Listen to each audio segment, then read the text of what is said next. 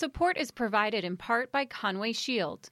Those who answer the call and risk it all for the safety and well being of others deserve someone willing to give their all in return. Conway Shield is built on the shoulders of three service legacies. Customizing the nation's very best firefighting shields has expanded to providing the most effective technology, tools, and training for today's fire and law leaders. Learn more at conwayshield.com. This is Jason Brezler, Leadership Under Fire's founder and your guest host in this episode of the Leadership Under Fire Optimizing Human Performance podcast. Our guest for this episode is Captain Brian McNulty of the Milwaukee Fire Department's Rescue Company 2. Brian joined the ranks of the Milwaukee Fire Department in 1999. In addition to serving as the company commander of Rescue 2, Brian is a co-director for the department's technical rescue team and is an adjunct instructor at the training academy. He's also the lead tactical training instructor for our generous sponsor, Conway Shields Training Division. Brian, I really appreciate your willingness to contribute to LUF's conversation around human performance and leadership in high risk settings. You're certainly one of the most experienced fire officers in the LUF network, and I'm confident that our listeners will find your insight valuable. Uh, thanks, Jason. I really appreciate having me on. I mean, it's an honor and privilege um, to be asked to be a guest on the podcast. So thank you very much. Yeah, you got it. The, the honor is uh, the honor is ours. So, Saturday, January twenty second, two thousand and twenty two, just a few few weeks ago, it was an important date for both you and members of your unit. It marked the 10th anniversary of Rescue Company's two existence in the Milwaukee Fire Department, and you were the company's first captain and have been the only company commander of the company to date. So I'd like to start the conversation today by asking you to walk us through the company's origins. First, why was the company created and who were some of the key players in getting the company established and opened? Yeah, so you know, one, 2012 was a huge date. Um, you know, 10 years was just uh, an extremely prideful moment for the members of the company. And, you know, looking back over these 10 years, just, you know, we're extremely happy with product we put out. And, you know, so prior to 2012, the, the department didn't have any heavy, heavy rescues. Now, if we do go back to you know, the 20s through the 50s, um, we did have squad companies, and they were stood up when a need was seen by the department to have some specialty stuff. You know, they had like, you know, ropes and oxyacetylene torches and a couple hydraulic jacks on there, staffed by four or five members. And, you know, they operated at, you know, major emergencies. And then those companies went away in about the 60s. And my history might be a little off on that. And I'm not really sure why they went away and they kind of went from the squads went from being a heavy rescue asset, like a technical rescue asset, to more of a, just a two-person squad on an ambulance that responded to uh, uh, injured firemen. So the Milwaukee Fire Department is unique in the fact that we have a lot of standalone things. So we have a standalone technical rescue team. Um, we call it the Heavy Urban Rescue Team. We have a standalone dive component, and then we have a standalone hazmat component. And the technical rescue team as it exists today really traces its roots back to the dive team of the 80s um, when a captain there, Captain Knutson, decided he thought that the, the dive team would benefit from having a rope component to the dive team. And so they started doing ropes and you know, some members on the team were happy with that, some weren't. And there was this split in the early 90s. And the, the rope team got its official start and was quartered at uh, Truck Company 2. And at the, about the same time, uh, there was a huge uh, public works project happening in the city, of the Deep Tunnel Project for Milwaukee. And they started a tunnel team um, right about that time as well, and they were stationed at a different quarters as well. So in 1995, the department, the chief of the department at that time, kind of decided, okay, like we have too many technical assets, kind of spread out. Um, we're going to bring the rope team and the tunnel team under one roof. So in 1995, the what we know now is the Heavy Urban Rescue Team started and was stationed at engine quarters of uh, Engine 12 and Truck 11. And you know, so that consists, you know, that goes on. Um, some of the names that ran that team, you know, you know, will sound familiar to the LUF. Um, it was, you know, a guy named Captain Linton, and then at that time, a Lieutenant Paul Conway was on Truck 11. And those guys always valued what a heavy rescue uh, could bring to a to a city fire department uh, and the need for heavy rescue. but they were in a position, you know, they're they're at the time a captain and lieutenant, and they weren't really in a position. You know, Milwaukee Fire Department has historically been a you know an engine and a truck department, very aggressive in nature, um, and they didn't see the time the need for the rescues. And then you fast forward to 2010, and a couple things align. We get the, a new chief that was from outside our department. He had heavy rescues from where he was from. He was actually a cap- captain on a heavy rescue. Paul Conway promotes to assistant chief of operations.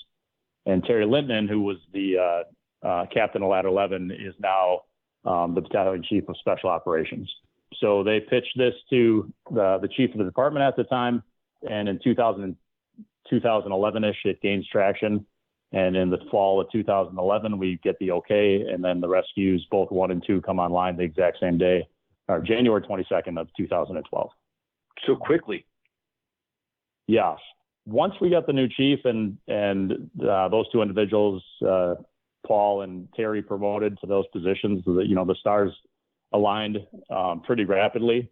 2010, 2011, um, a lot of people in the department were working you know, in a coordinated effort to get the rescue stood up and running. And then the specialties that you referenced, the specialty teams prior to this, I'm assuming all of those members worked in different flyhouses and units, and if there was an event that required an activation, they would marshal or consolidate in, in one area? Yeah, so the dive team at the, we still have a standalone dive team and a standalone hazmat team. So those units still work separately from us. Um, engine and 12 and ladder 11, it encompassed about 33 members of about a 75 member technical rescue team. Um, okay. So if there was a large scale event, then those members would be activated throughout the city. And then present day, which which capabilities aren't organic to you, but then exist without outside the scope of your your company and, and Rescue One? Yeah, so Dive has their own component, and then Hazmat has their own component, and then we kind of fill in all the gaps. We do rope, structural collapse, confined space, trench, um, surface water rescue, man and machine, uh, advanced extrication. You know, anything that falls outside the dive or the hazmat uh, uh, scope. Um, even though we work pretty closely with those teams. Okay, just curious, like how much resistance or skepticism was there to having an independently staffed rescue company in a department that is rich in tradition in terms of aggressive interior structural firefighting? Yeah, it was. Uh, it wasn't easy sledding to start. Um, there was quite a bit of resistance. You know, there was the resistance from some of the, uh, you know, command staff to start, and there was definitely some resistance from the field. And and I understand it. I mean, you know, I'm super proud of the Milwaukee Fire Department. We do have a great culture and a great history, and it's embedded in you know aggressive engine companies and aggressive truck companies. And you know now we're going to introduce this new asset, and you know so we come online in 2012, and you know the guys are having a lot of angst. And uh, you know I tell them at the time I said you know there's going to be three groups of people. You know there's going to be group one. It's going to be the people that you know, rescues, not rescues, we don't care. Like we're just going to come to work every day. It doesn't matter. You know, have your rescues, have at it. You know, and then there's going to be this middle group who was like, you know, no matter what you do, we're never going to buy into the concept. Like we're not going to be rescue fans. No matter how hard you work, it's not going to matter to us. Um, and then there was this third group, and it was kind of the group I told the guys, hey, let's worry about this group. And it's going to be this group that maybe aren't like big fans of us and maybe will really never like us but they're going to learn to respect us, and we're going to earn that respect through you know the work we put in, the experience, and you know the amount of professionalism and performance that we they're going to see on a daily basis in the street. So 2012, I you know I was nervous going into this venture. I was you know I was a relatively new captain. I had about two and a half three years as a captain at the time. You know I'm handed this unbelievable gift of you know being one of the first captains on the rescue company, and I have a lot of experienced members, but I also have a lot of younger members on the job at the time. So, you know, my stress level is pretty high. And at the time, I was uh, doing some teaching, and uh, a friend of mine that I got to know from New York, he sent me an email. You know, he knew I was going through some stuff, and he sent me an email, and I still have it hanging in my locker. And it says, you know, with any venture, you know, there's going to be stress, and the actions of your your company's display on the fire ground and around the job um, will build a reputation you wish for. And you may not have come here to win friends but you'll win some converts along the way with your when your actions are top notch. And you know that still hangs in my locker, and I just sent them a picture of it in January when we reached our 10 year mark, because um, it's really kind of been a guiding principle for me, right? It's like, you know, I think about Dr. Fader that I met through LUF and this control the controllables, and you know, we couldn't control the amount of experience we had or what other people thought of us, but we could con- control, you know, the mission that we were set forth to, you know, that we were tasked with and how we were going to accomplish that mission and the effort we put into it.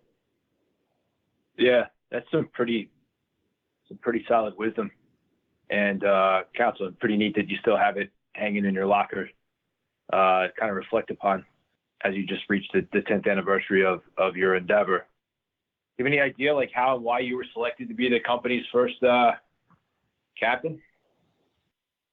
Yeah, I know this may sound cliche, but I think I was the right, you know, I was in the right place at the right time. I got made captain in 2009.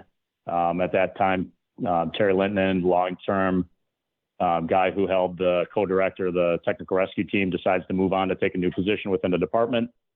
He offered me, offers me the spot to be the captain of Engine 12, which puts me as the co-director of the team. And then, like I said, you know, the Terry moves up to that special operations role. Paul moves into uh, assistant chief of operations. You know, throughout 2010 and 11, I did a lot of legwork. You know, logistics to you know for the the rig to actually put put in place, the equipment, and uh, in the fall of 2011, I get a phone call, and you know, it was like almost unbelievable. They're like, "All right, which one do you want, rescue one or two? and uh, I picked rescue yeah, too. I mean, I like, yeah, to this day, I still pinch myself about it. It's, you know, it's like unbelievable. So yeah, what a cool opportunity to be a plank owner of something uh, as significant as that. So, kind of time present, what would you say is like the the principal or primary mission of of the company? Like, where's where's your focus? Has it evolved over time, or has it been somewhat consistent with the philosophy and, and view or objectives that you had going into this endeavor 10 years ago? I mean, our primary responsibility, I mean, a rescue goes to every structure fire, pin in, man and machine, you know, anything big happening in the city, a rescue is assigned to. And, you know, if we look at look at it through fires, like our primary responsibility there is uh, obviously, you know, if a fireman gets in trouble, the rescues are going to play a key key component, and we spend you know, a lot of time training in different ways to make sure we're ready for that mission. But we're really kind of a, almost a utility player in the fact that, you know, we're usually coming into the event, we're usually not first on scene, and we're really there as a support role to make sure that, you know, things are going well. If they're not going well, how can we insert ourselves to maybe correct what's going on? You know, the engine and the truck companies just do a phenomenal job. I mean, I mean, like super proud of what those guys do, and and where I work, I'm just surrounded by some great truck companies and great engine companies. So, you know, 90% of the time, you know, they're headed in the right direction and then making the fire, um, you know, you know, we're, we're doing, we're doing what we're supposed to do. And, you know, it's that maybe that 10% or probably even less that where the rescues, I think, really earn their stripes and come in and, and maybe fill in the gaps or help when needed and, you know, just assist other companies in, you know, being successful. Excellent. What, what's the op tempo? Like in terms of annual activity from from year to year? I mean, obviously you work for a job that goes to what what seems to be a, a good amount of work. Yeah, we do all right. I mean, so the rescue rescue two runs about 33 3500 runs a year now we still do we are second out the door to ems so there is an ems component of that but you know we do get a fair amount of fire duty we get for a city our size we do get a lot of auto extrication work but fire duty like kind of bugs me when guys, you know, say talk about how busy they are because it's so, you know, comparative to other departments. But, you know, like this year in January, you know, by mid January, you know, the city had 50 structure fires and Rescue 2 probably operated at two thirds of those. So we're getting a decent amount of work. You know, our experience grows every year. Um, you know, it's shown in our members. Um, our members get to, you know, stay with the company, you know, depending really the reason they leave is they leave for retirement, which we've only had three guys leave for retirement. Um, we lose a lot of guys through promotion, unfortunately. It's, you know, rough on us, but good for the department. And, mm-hmm. you know, every once in a while we get like a very limited amount of people who just, you know, want to go and head in a different direction. But, you know, the, the tempo around the house between runs and training is, you know, it, it's it's high. So. Yeah, I'd, I'd say that's a pretty high op tempo. Brian, you know, now that you've been the company commander for, for 10 years, you've basically built your own your own company and your own command climate per se. What individual and unit values do you place a premium on as a company commander and the captain of the, of the company? Yeah, so 2012, you know, prior to that, the start date of the rescues, you know, it was all like administrative work, right? I mean, the fellas were doing a great job getting the equipment ready and stuff, but it was really the, you know, admin getting the the rigs up and running. And then like bang, January 22nd, 2012, like we hit the ground running. And it is such a testament to the members for the amount of work that they've put in and continue to put in that have really built built the rescues. Yeah, I think about it often and I think about, you know, something you said pretty early on in one of your talks. You know, you talked about, you know, the the reasons for mission success when you were deployed. And, you know, you had like technology listed and stuff. And you said, you know, post deployment, what it was was like this collective will and mindset and personal relationships. And like, I couldn't agree with that more. Like, you know, the rescue is stocked with, you know, I don't know, $200,000 worth of equipment or something. And it's, you know, that's great. But what makes the rescue company so successful is like the unbelievable commitment of our members to like show initiative, you know, exercise critical thinking, be a teammate, you know, trust one another, you know, never settle for like, you know, never settle for, you know, this is good enough. Like they just constantly push themselves. I mean, I mean, I'm proud, you know, like, and with all humility and fact, like these are guys who operate at a very high level and like they operate with humility and they operate with like this never ending sense of like, what can we do better? How can we improve ourselves? How can I improve the guys, you know, sitting next to me? So I look for people when we do recruitment, you know, AJ Hornick and I, um, so AJ is the captain of Rescue One. And, you know, when AJ and I do recruitment, you know, those are the kind of people we're looking for. You know, they might not come to us with all the experience uh, in the world, but you know, experience comes with time, and we, you know, we can train. You know, spend a lot of time training with them, but you know, if they have like this core values of initiative and humility, and uh, have exhibited, in, you know, within the companies that they're in, that they're team players. You know, those are the kind of people that we want. So the, the personal attributes carry a lot of weight with you. Uh, hundred percent. AJ and I were assigned together. AJ was the captain engine 24. Then at the time, he's now the captain Rescue One, but Engine 24 was assigned with Rescue Two, so he's going to be the first captain of Engine 24. We're going to work together.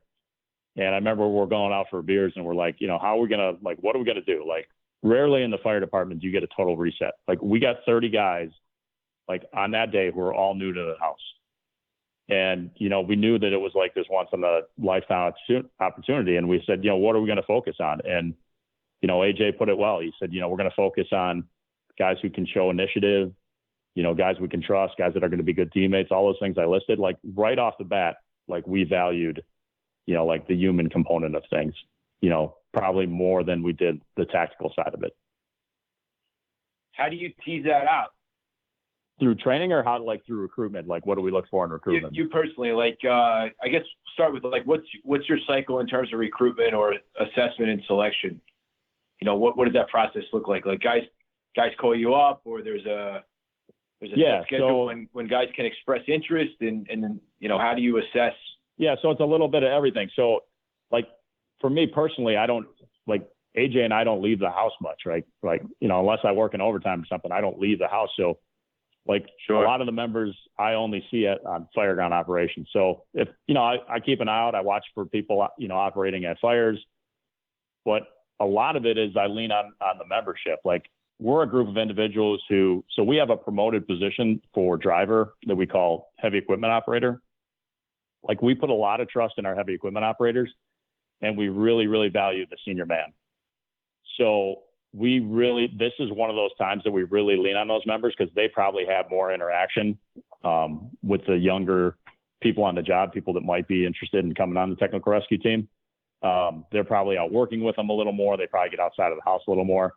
I mean, they have we have that shared philosophy on what we're looking for, but they're the ones kind of feeding back to me. Um, so there's, you know, I'm out at fires interacting with these people. I'm relying on our people in house to give me feedback. And then, um, you know, we reach out to those, those interested individuals or those people that we kind of highlight that we'd like to talk to. We reach out to their officers, get some feedback and the firefighters they work with. Um, and then there is a formal application process as well. So kind of a grouping of things to get those people to us. Sure. I mean, I would imagine that there's a high amount of interest on the part of the members looking to come to your place, right?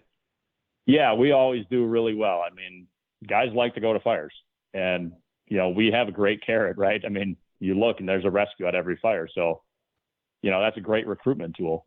But you know, I want to I want guys when we recruit them and we spend time with them, like really, I think it's huge to understand like the history of the team and how we got there. It's like, you know, this just isn't a rig that goes to fires. Like, there's more to it here than that. And, you know, we weren't always what you guys see. Like some of these guys only, you know, they've only been on the job less than 10 years, so they don't remember a department without rescues. So it's right. important for us to like, for them to kind of like know that history and like, cause I think when you understand the history, you know, it's like, uh, you're, you're just more vested. And then, mm-hmm. you know, you kind of carry a piece of it that you wanted to, you wanted to survive or you want it to be better than when you showed up. So I think that's important. And then when you bring guys over, there, there's an assessment phase, or there's a screening process, or it's an opportunity for you to send guys back that that aren't really working yeah. out, or once a guy comes over, he largely stays. Yeah, so we've had, I mean, we've really had good luck, but there is that does exist. So what we do is like just this last summer, we identified 16 guys that we're going to bring on. The department uh, works with us; they're good about it. They take those guys offline for about the equivalent of three weeks. And then our in-house guys um, take them out and do, they're assigned to a 40 hour work week.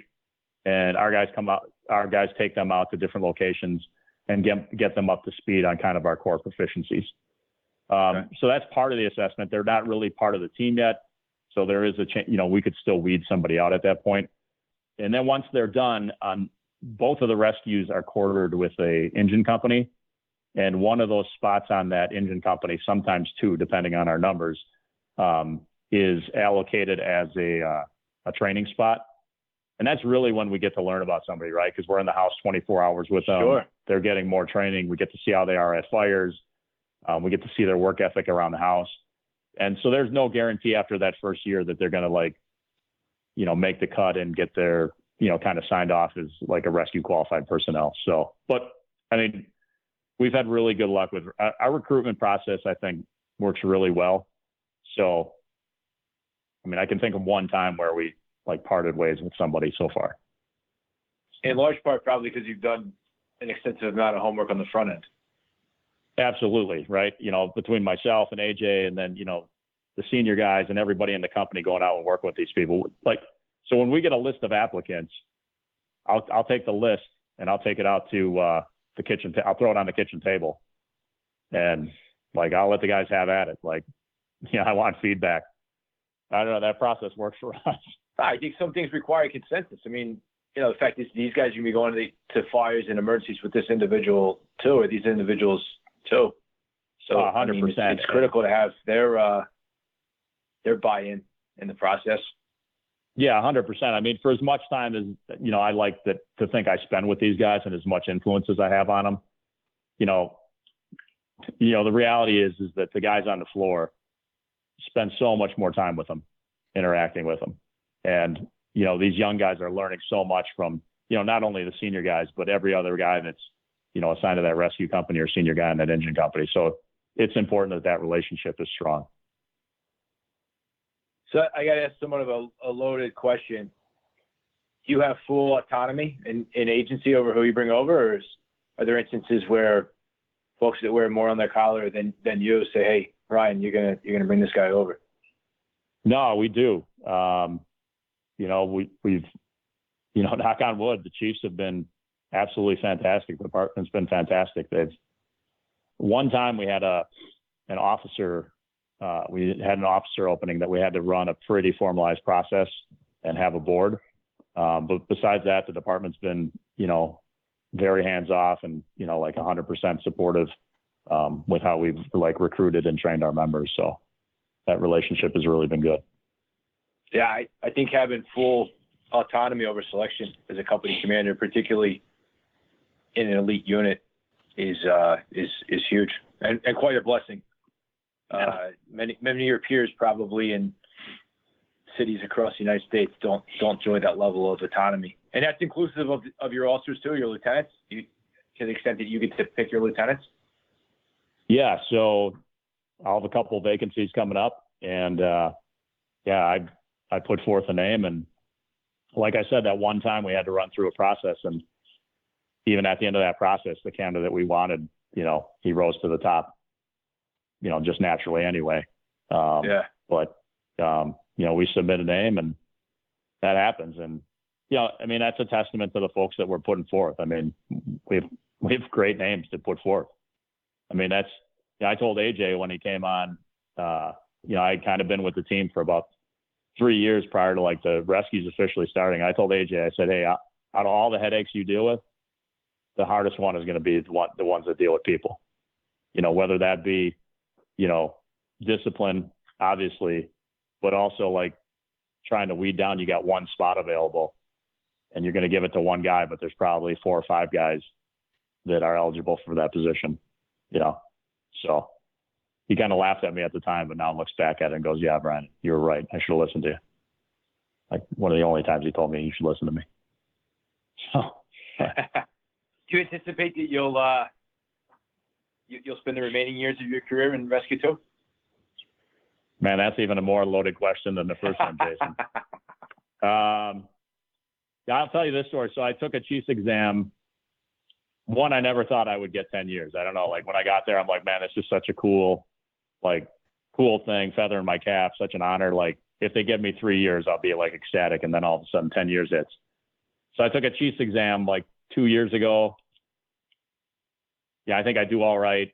Um, it's Easter Sunday. I'm like, you know, I'm like still on the fence, and the results are going to come out the next day. And you know, Jill always tells me, my wife, like, you know, do a plus and minuses, do a plus and minuses. And I'm like, I'm not going to do a plus and minuses. Like, I'm not going to do that. And my family leaves, we sit down, we do a plus and minuses. And I decide that, like, no, I'm going to stay at the rescue. And the next morning, I get up early, I type an email to the chief. He was super good about it. Said, you know, Brian, thanks for being in the process. And about, you know, a proverbial two in the morning that night, we're at a car fire in a garage. It's collapsed the garage like not a very entertaining run. And it's pouring rain, and my driver looks over at me and he goes, "What's wrong with you?" And I'm like, "What do you mean?" He's like, "You've had like this stupid smile on your face all day." And I'm like, "Man, I just Tim is like the greatest day on the job. I like so knew I made the right decision." But so at that time it was, but yeah, I never say never. So we'll yeah. see. Yeah, I mean, it's certainly a tough place to uh to leave. You know, yeah, given the amount mean, of you know the fires you go to, and then the autonomy that, that you have over your unit, the fact that you created the culture since it's uh, of the company since its inception. You know, not not too many folks have been in a position similar to you, and then where they got to build a unit ground ground up. What a great what a great experience and opportunity. Uh, unbelievable. Forever be thankful. So. Brian, is it safe to say that most of the fires you operate in are, are wood frame peaked roof private dwellings? Yeah, for sure. Um, the city is just packed um, with like between one and a half to two and a half story wood frame, you know, 12 12 pitch, balloon frame constructed buildings, you know, densely packed, gangways of about eight feet apart. And, you know, primarily those neighborhoods, the most densely packed neighborhoods are also some of our most impoverished. So they see our most fire duty, unfortunately. So that you know that would probably be considered if we have a bread and butter fire. That two and a half story wood frame is our bread and butter fire. So most of the real world repetitions that you and your guys are getting are in a, a very similar type of occupancy. Yeah, yeah. So I would say ninety percent of our fire fires wow. are in, are in private dwellings. I mean, these fires can you know reach up and bite us, um, but I think the department does a phenomenal job operating at them. But I, I think sometimes we struggle at fires, like everybody struggles at fires that aren't in those because we become so used to operating in those. So you know when we get a uh, you know, we had a like a a wood shop, like a you know commercial wood shop on fire the other day, and you know those fires they give us pause, right? So just because we don't have the experience in those types of buildings. Yeah. Well, in terms of the the peaked roof private dwellings, where you guys are doing a bulk of your your work and, and generating a considerable number of uh, reps pretty consistently, what's the primary role of, of your of your unit of the rescue company at those fires in particular? Yeah, so maybe a good way to explain that is to kind of like tell you what the engines and the trucks are doing. Okay. So we we send a pretty heavy response. So we send four engines, two trucks, and a rescue company along with you know a couple chiefs. And if we just look at those two and a half story wood frames, you know we're going to at least have probably two line stretch. You know, definitely one to the fire floor, one above. Trucks are going to probably, you know, they're going to do force entry, initiate searches, um, probably on the fire floor, help locate the fire, and then we're real heavy on ventilation, especially topside ventilation. Um, if that mm-hmm. fires up on, uh, you know, up in the attic space or extending up in the attic space. So the rescues really play this uh, kind of fill in. Like, you know, we arrive on scene, you know, through the radio traffic, through the traffic we have in the rig prior to we get there, we kind of set our game plan. We almost always separate into a group of two and three. We run a five person company. Myself and the younger uh, firefighter on the rig, I mean, that luckily for me, that guy could have, you know, 12 or 15 years, are going to go to the fire floor, assist with the search, assist with, you know, making sure that, uh, you know, operations are going well with the line, you know, start opening them up. And then those other three members are almost always going to throw a secondary means of egress and access that second floor to do searches above. And then, you know, depending on, on how the fire's going, you know, we're going to adjust accordingly. Uh, but, you know, sometimes we'll like if they're going to do you know, vertical vents is called for, and a company's going to send guys to the roof, and they're a little shorthanded. We might send one of our members over there. So, you know, we're pretty flexible in how we operate. But generally, yourself and another member to the to the fire floor, and then usually three members to the floor above, while uh, ensuring there's a second means of, of egress. Yep. Yeah, that's that's pretty. I mean, that's pretty straightforward for a two and a half story wood frame what then are some of the challenges or curveballs that emerge from time to time that would demand that your your unit functions optimally under pressure? You, earlier, you uh, I think you said something about earning your stripes at a you know small percentage of fires, but where, where guys are encountering some uh, some some challenges and, and require you guys to yeah perform. so you know it's we so we operate you know the majority of our fires which i feel like we go to a fair amount of fires and then 90% of those fires are probably in you know these wood frame dwellings. But man they can present challenges right? So you know you can have illegal layouts um, or modifications. You can have hoarder conditions. Uh, the balloon frame construction the amount of void spaces the fire spread in these buildings can just be phenomenal and sometimes almost i don't know if unexpected is the right word but you know can kind of catch us off and the, the fire spread can definitely outpace our ability to um, get lines in operation um, without slowing down the search. So where our challenges come in and where I think the company does a really great job is our people are really good at like thinking on their feet independently of having an officer attached to their whatever their primary task was. So, you know, you might have fire break out in a knee wall and put a company in a bad position or you know a different company is searching above and fire breaks out of the you know out of the old lath and plaster walls puts the company in a bad position. The, the rescue guys i think they're really great at you know keying into the radio and adjusting and, and focusing their efforts um, where the need is and helping those companies out like kind of rectify whatever those situations are. You know whether that be you know getting a line in operation making contact with the company to back them up to the stairwell you know redirecting a hose line and, you know, that doesn't happen too often, but, you know, when those guys, you definitely see their experience and their commitment come out in situations like that. Sure. I think that's well said. The, the value in having a, a firefighter who's seasoned, experienced, composed, and has the the ability or capacity to operate independent of an officer, but to think on that higher level and to be able to impact the trajectory of things. You know, you go off the rig, yourself and it's uh, you have four other members, right? Correct. Yeah, certainly a, a force multiplier. Brian, you, you've transmitted two Maydays in your career. I'd like to take a few minutes and, and unpack those two particular fires from not, not so much a tactical perspective, but from a leadership and human performance perspective. The first occurred on December 16, 2010, when you were operating in a fire in a two story single family dwelling uh, on West Mineral. Can you tell us about this occupancy and the fire conditions at this fire? Yeah, so it was a. Uh, I was working. I was like covering basically on uh, truck company 11 this day, and fire came in about dinner. It's a two-story wood frame balloon constructed building, back from the road. Like I'd almost call it like a shoebox, like you know, uh, narrow but deep. You know, heavy smoke, no fire showing when we get there. Two engine companies that beat us to the scene, um, but heavy smoke showing from you know all floors. Any opening had heavy smoke uh, pushing. Engine companies quickly uh, quickly realized the fire was in the basement.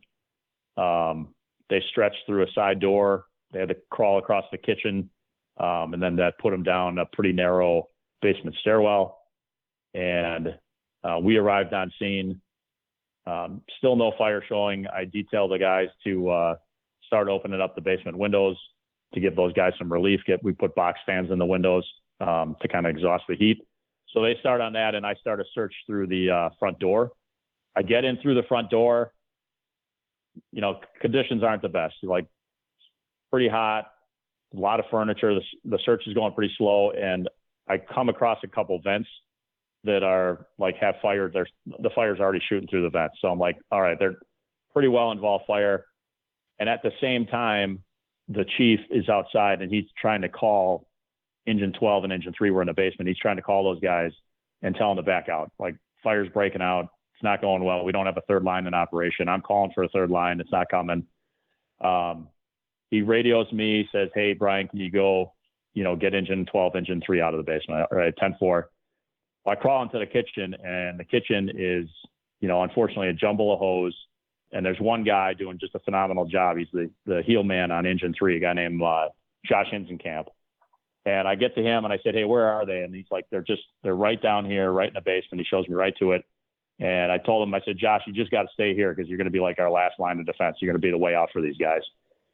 So I get to the bottom and uh, there's six guys now. And what had happened was this I talked about illegal modifications and how tough it can make it. So they had mm-hmm. like made this long hallway where normally you would think you would get to the bottom, it would be the open basement. They had made this mm-hmm. long hallway with a door at the end, but it was kind of also there was an opening behind you as well. And it disorientated the crews a little bit and it slowed fire attack. So by the time I get down there, fire's going unchecked on the one side of this wall. It's burning through the door, it's burning over our head. Like the radio transmissions are through the roof, bells are going off. Like, I mean, you look at it from the human performance point of view, like now I realize like the amount of stimuli that are going off in this hallway is like it's unbelievable. So we get ourselves organized. Lines? They have two yeah, lines we have in the two lines. Front, or they have, okay. We, we, yeah, we had two lines, which like that's rare for us to do that. Um, so I, I never found out why you know where the communication was between the officers that both of those lines ended up in the basement. But like they felt like every time they hit it in front of them, it was wrapping around the back of them. You know, and they couldn't. Okay. You know, their mental picture of what was going on. I don't like because of these. You know, modifications to the basement wasn't adding up to what they thought they were going to have when they get down there. So the companies, we get going up the stairs, and I talked to a few guys afterwards, and they, you know, like anybody who's operated in a basement fire knows, like there's this, like, all right, take a deep breath, get down the stairs, it's going to get better. But like that point of going down the stairs, like that's a miserable part, right? And but you also know that when you come up the stairs, like in your head, you think, man, there's going to be relief up there. Like I get to the right. top of the stairs and it's going to be relief, but like I didn't have the time to tell them and they couldn't wrap their head around it. Like, you know, it was going south on that floor. Like fire was in the walls, fires coming through the vents, high, high, high heat level up there. So they start their way up the stairs. You know, there's already a bunch of confusion going on. And uh, I'm coming up last up the stairs. Now the fire's going unchecked in the basement. And I'm thinking, all right, we're just going to go up. It's like 20 feet to the door. They get up into the basement. Camp does a great job leading some guys out, but other guys become disorientated. A guy crawls into the pantry. Um, and unfortunately, what happens is like basically there's a log jam like gets created. They're trying to follow the hose line, which is just a bunch of loops upon loops. And uh, I get stuck right at the top of the stairs, like, you know, three stairs from the top. And, you know, now fire's going unchecked in the basement. It's absolutely miserable. And I, I end up laying on my hands because I was getting burned and I end up calling for a mayday. And a guy named, uh, he's now a chief, a guy named Andy Hargarden, he was one of the guys that made it out to the door and he realized in quick fashion that the guys weren't following him. And he just went back to like the most basic of all skills that we teach firefighters. And that was he went back to that door and he just started pounding on the floor. Like, here's your exit, here's your exit. And that broke the, you know, that broke the logjam. And uh, I ended up being able to scoot out and, you know, all members made it out, a little banged up, but, uh, you know, everybody came back to work. Yeah, it sounds like a pretty, uh, pretty intense experience. You gave a mayday over your over your tactical radio. Yeah, which so at the time we didn't have a dedicated. Now we have a dedicated button that gives us priority. But at that time, you mm-hmm. just you know it was the luck of the draw whether you were going to get on the air. And I got on the air. One of the Chiefs heard it. One of the Chiefs did not. But the, the, the I call it a log jam. That log jam broke so fast that I don't think by the time they heard my day, Mayday, it was gonna, you know, it was gonna matter you know, sure. we were out of the building probably by the time they were going to put something in play. Okay. So I got to ask, what did you learn about yourself and more broadly? You mentioned uh, human factors, but what did you learn about yourself and more broad, more broadly human performance from this harrowing event? Well, the one thing I always think about, you know, at this point I have it's 2010. I have uh, 11 years on the job. Like I'm probably a danger to myself from this fact that I probably think I know more than I do. And I was like a lot of firefighters before this. Like I'd look at buildings and I'd go, "Oh, that building's a fireman killer. That building's a fireman killer." And it'd be like these big odd buildings that we'd like go check out.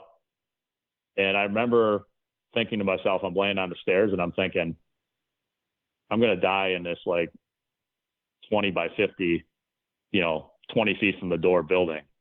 And so one thing that I changed, which I, I like I preach to guys now, is like any building can take a fireman. Like just they're all dangerous. So th- that that would said like from the human perspective, I, I just I look at that fire and I look at a you know another fire and I and I just you know tactics are great and I and I push tactics and you know I think there's just so much value in tactics, so many side products of it. But what saved us was like I think our like Hargarden's ability and Hinsey's ability not to tactically perform because they didn't do anything tactically move, but was to like keep themselves in a space mentally where they could think their way through what was going on, come up with a solution and implement that solution. Like, you know, we didn't force a door, we didn't take a window, we didn't bail out, we didn't like we didn't do any of these tactical things that we trained for like an immense amount of time. But you know, it was really how those guys were able to like keep their cool, calm, and composure in an event that was like totally going sideways. Um, that I think made the difference. So you'd say those guys were still somewhat centered on the curb at a time when many other guys were on the on the backside. A hundred percent. You know, and you know, I talked to a lot of the members afterwards, and you know, at the time, I you know, I had no idea what LUF was, and uh, you know, I talked to a lot of those members afterwards, and you know, they admitted like, you know, we weren't hearing anything, and they, in their words, like we were just freaking out. Everything we tried to do was wasn't happening. You know, it's a trait that sometimes helps firemen. I think is this like ability to like plow forward. Like something gets tough, we just like work harder at it. Sure. But in some cases, we got to take that step back and like, you know, why isn't this working? And I, I think Hinsey and and uh, Andy Hargarden like exemplified that like ability to like keep their calm and cool and composure and like you know put something in play that like I, I think you know I, I don't want to be dramatic. Like I mean I I know definitely saved me. So. Yeah well I mean if you just look at the sheer number of fires you've operated at uh, and the fact that you've you've only transmitted a mayday twice haven't been to thousands of fires I, th- I think that that in itself you know, substantiates the fact that you were uh, legitimately in a in a bad way there for a, a, a, brief period of time. The other thing about that fire, now this is like 2010, right? Mm-hmm. So so it predates the inception of the rescue company. Correct. So yeah, we're still. You, know, you talk about the value. You talk about the value of the company. I think that that's the type of fire that probably validates the added value of having a rescue company, right? Agreed. Yeah, I think that. Uh, yeah, I definitely would have liked to have some rescue guys stand outside the building if things got any worse for me. But, sure. So four years later, December of 2014, at this point in your career, you're you're a captain. You're the company commander of rescue company two. You were operating at a fire in a two-story multiple dwelling with several apartments per floor on West Eggert. You were in the process of conducting a search above the fire floor with two other members of your company when when things went sideways. What transpired at that fire that led members to being in, in distress? And at what point did you transmit a, a, a mayday? Yeah, so you know, at this point, I'm on rescue two. Um, we're riding five members. We get sent to a report of a structure fire in a uh, uh, two-story apartment building. It ends up being eight units. On the way there, several additional calls of uh, people trapped on the second floor. First two companies radio that they have fire showing uh, from the public entryway in the front of the building. We arrive on scene to find the same heavy fire load out that uh, those front doors. A good friend of mine's working on truck 15, and he, you know, he calls me on the radio and he says, "Hey, Brian," he goes, "We got report additional reports of people trapped on the second floor. You're going to have to go through the back door uh, to get to them." So at this point, I get off the rig. I can see the line being stretched in the front. So I'm thinking, all right, they're going to have water on this in the front pretty quick. No fire showing from any other point in the building. I split the company. I take uh, a guy named uh, Danny Holdman and uh, Ben Baus and uh, a guy named Perillo and Timmy Miller are they're going to throw ladders in the back and uh, do vent enter search into the apartments on the second floor. Um, I, the three of us get to the back. I can look down the public hallway. The fire's like I'd say like a, in the front third of this public hallway. But I'm like in my mind, I'm like, all right, there's a line being laid. You know, this will, you know, this is going to go all right. Like, you know, we're in a pretty good position. Stairs are like two feet in the doorway to my right. Um, we shoot up the stairs, and that's kind of like where it started to, like things started not like to add up in my head. Like, all right, fire's in the front, but we're up on these like stairs, and like the heat level was like way higher than I expected. Like, we're okay, we'll still do a search, but like, you know, my mental map is like starting to fall apart a little bit. Like the first like kind of like hit it takes. So I tell Danny, I said, Danny, like we're now we're facing uh, the public hallway. I tell Danny to go to my right, which puts him searching up towards the the front of the building, and I tell Ben to go left. Almost simultaneously, I hear uh, Craig Pearl yell from outside, "Hey, you're losing the stairs!" And there was no doorway on the stairwell. And I turn around, and uh, fire is just like tremendous amount of heat comes rocketing up the stairs and over us. And I'm like, like, man, this sucks. And uh, I yell for Danny, I yell for Ben, and they both come back. And I tell Ben, I said, Ben, I know there's a window at the end of this hallway. I want you to take that window. We're going to go out the window. And like, it is amazing to me. He just, his, his response to me was 10 4 cap and I call for Danny. It takes a little bit. Danny had opened the doorway or doorway to the stairs uh, in the front.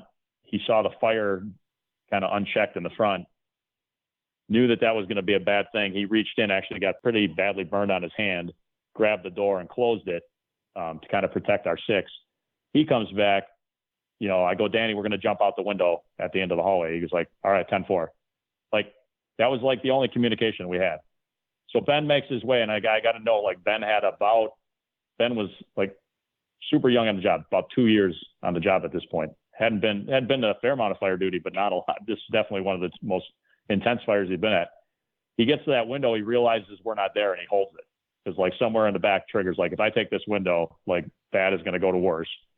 And mm-hmm. uh, so like commitment to you know something bigger than himself.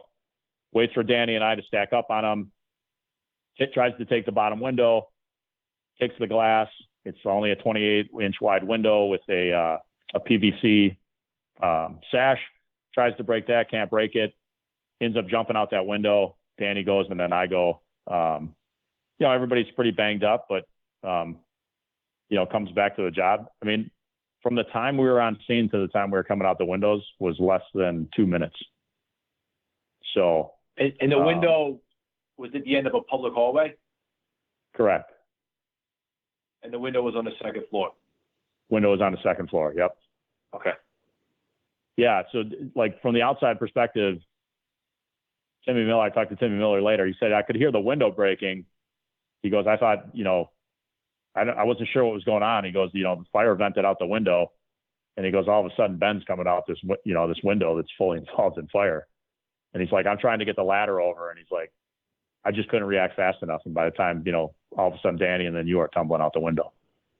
So I called for a mayday right when we got stacked up in the hallway.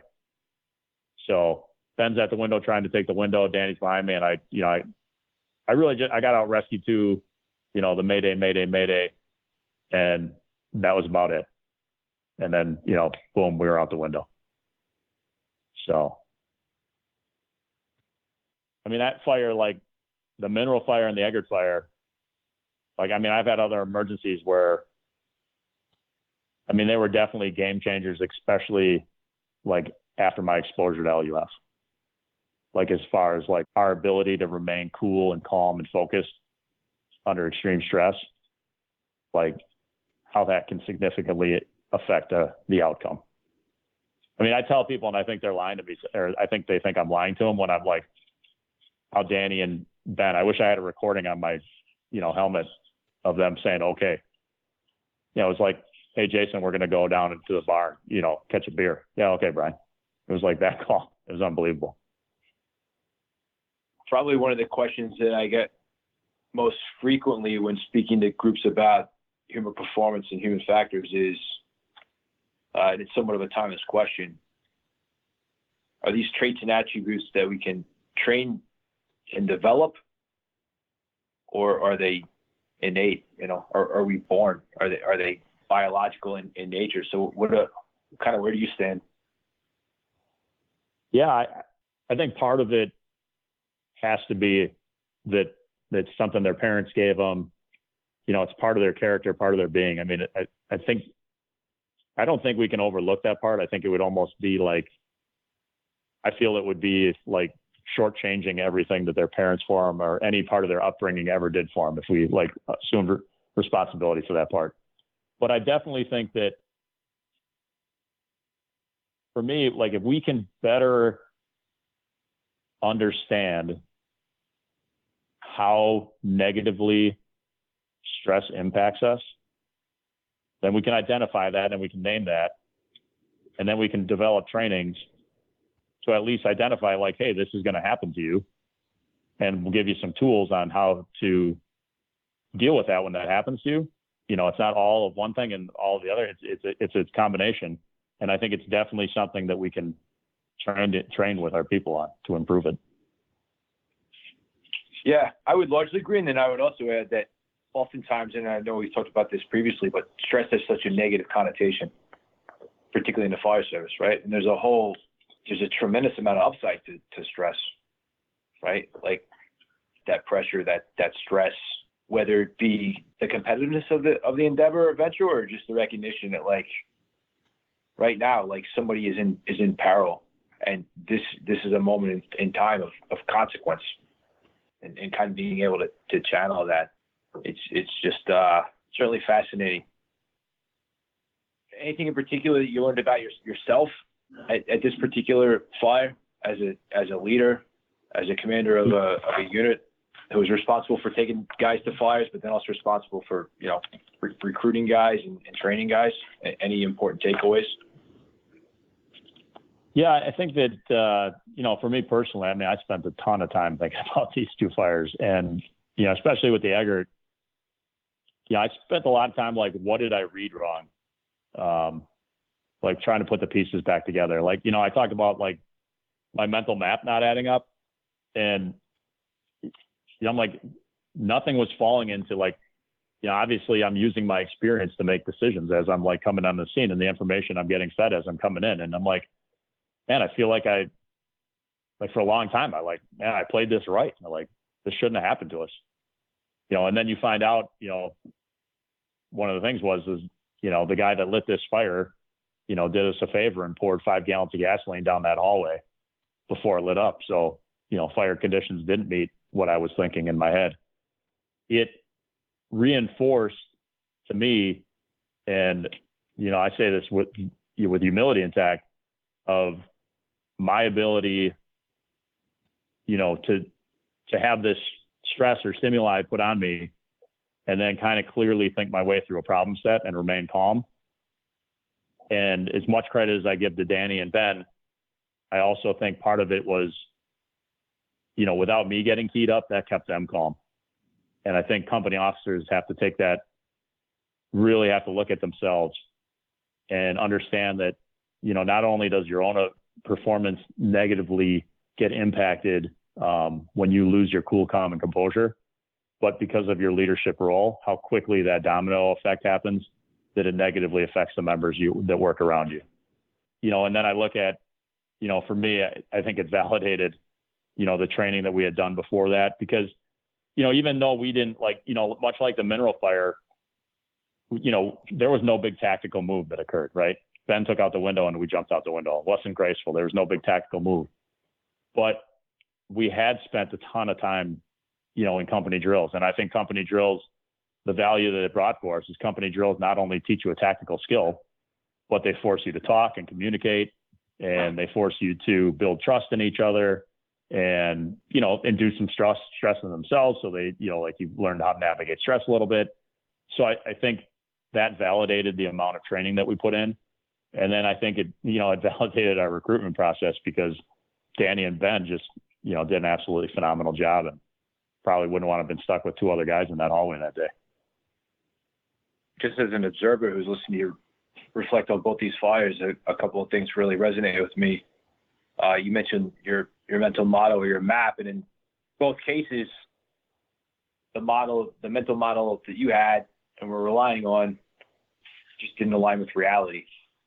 Right, the, the first being a basement fire where guys anticipate they're going to come up the stairs, they're going to experience or encounter some relief in conditions on the first floor or above the basement are every bit as bad as they are below. And in this particular fire where you, you just can't make make sense of the fact that you have the fire that you do on, on the floor above and the amount of heat. And that misalignment between your mental model uh, and reality wasn't the product of inexperience or not being focused or you know any of those things. It just it, it just didn't didn't match up. Tough to reconcile.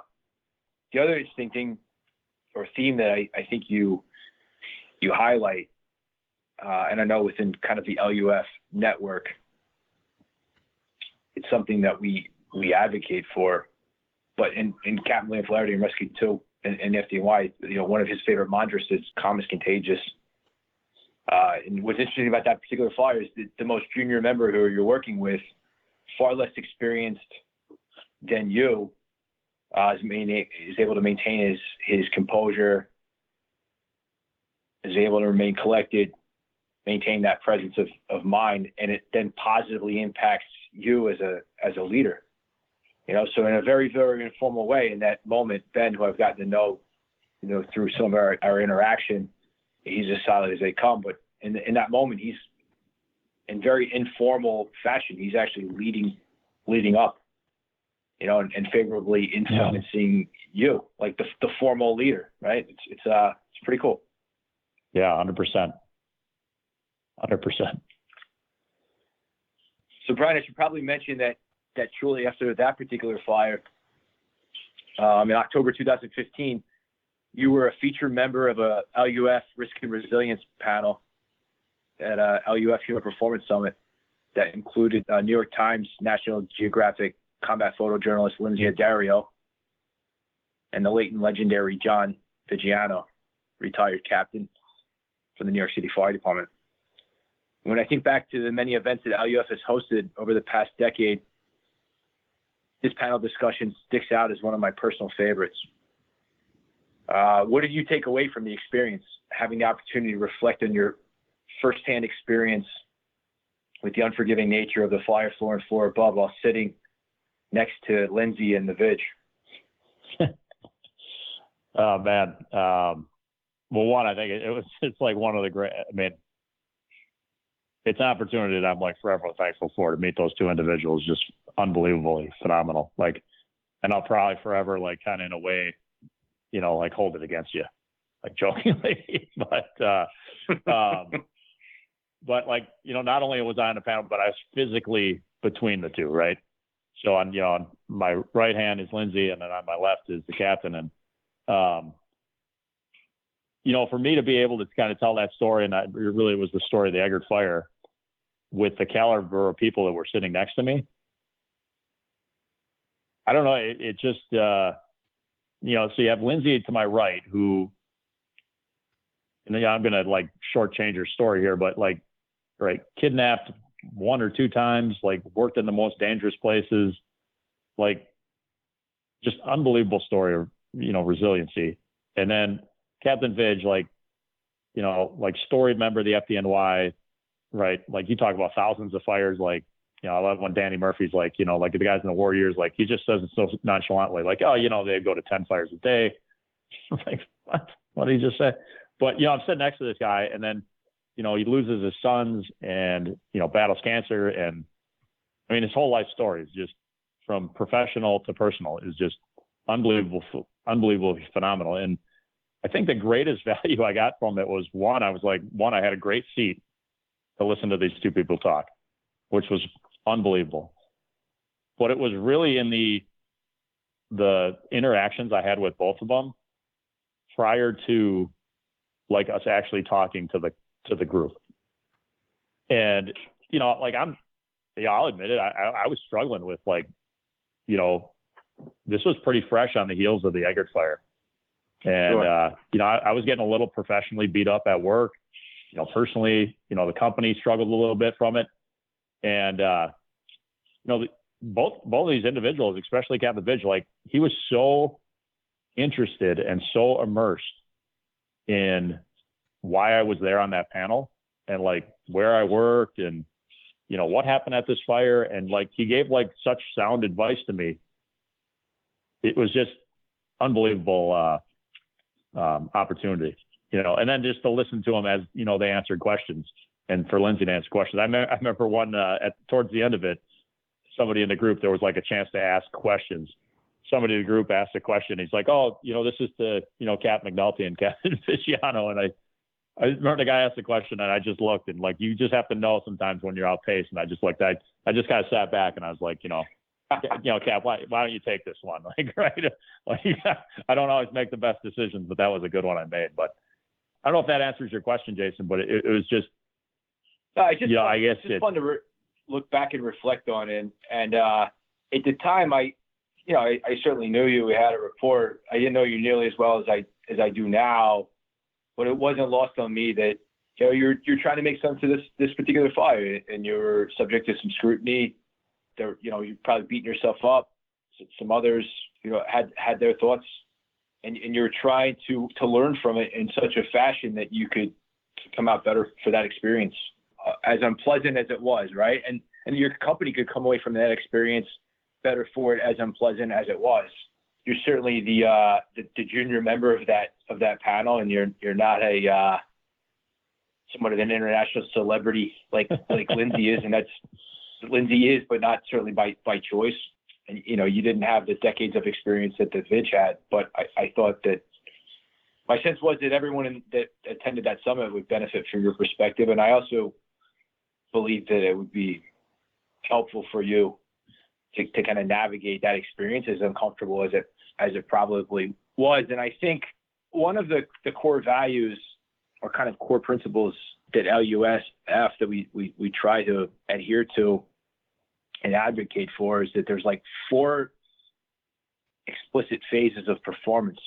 There's the preparation phase, there's the execution phase, then there's the reflection phase, and then subsequent to that, there's like the learning phase. And I think like historically, like fire service, military, we, we give a lot of a lot of attention, obviously to the execution phase because that's largely where we want to spend most of our time, and then we give a lot of attention to the preparation phase.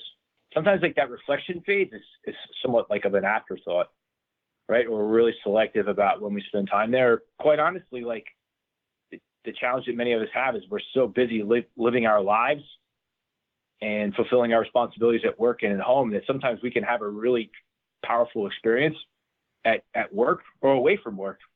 But often we, we kind of uh, rob ourselves of the opportunity and time to kind of sit down and reflect on it and unpack it. And sometimes these, like that process takes time, you know, like what you're able to make sense of in the weeks following that flyer is probably drastically different than it was months later than it probably even is today, you know, when you look back through the rearview mirror. So I, am not surprised that, that there was a part of you that wanted to say no and didn't want to be up there, but now you look back and you're, you're certainly glad, glad that you, you did it.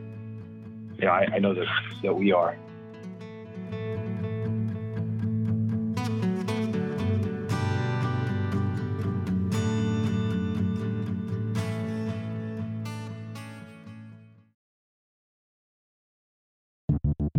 Leadership Under Fire podcast provides a platform that helps to prepare performance leaders to navigate the moral, mental, emotional, intellectual, and physical rigors in high risk and ultra competitive settings by developing strength of mind, body, character, and critical thought. For more on this, visit leadership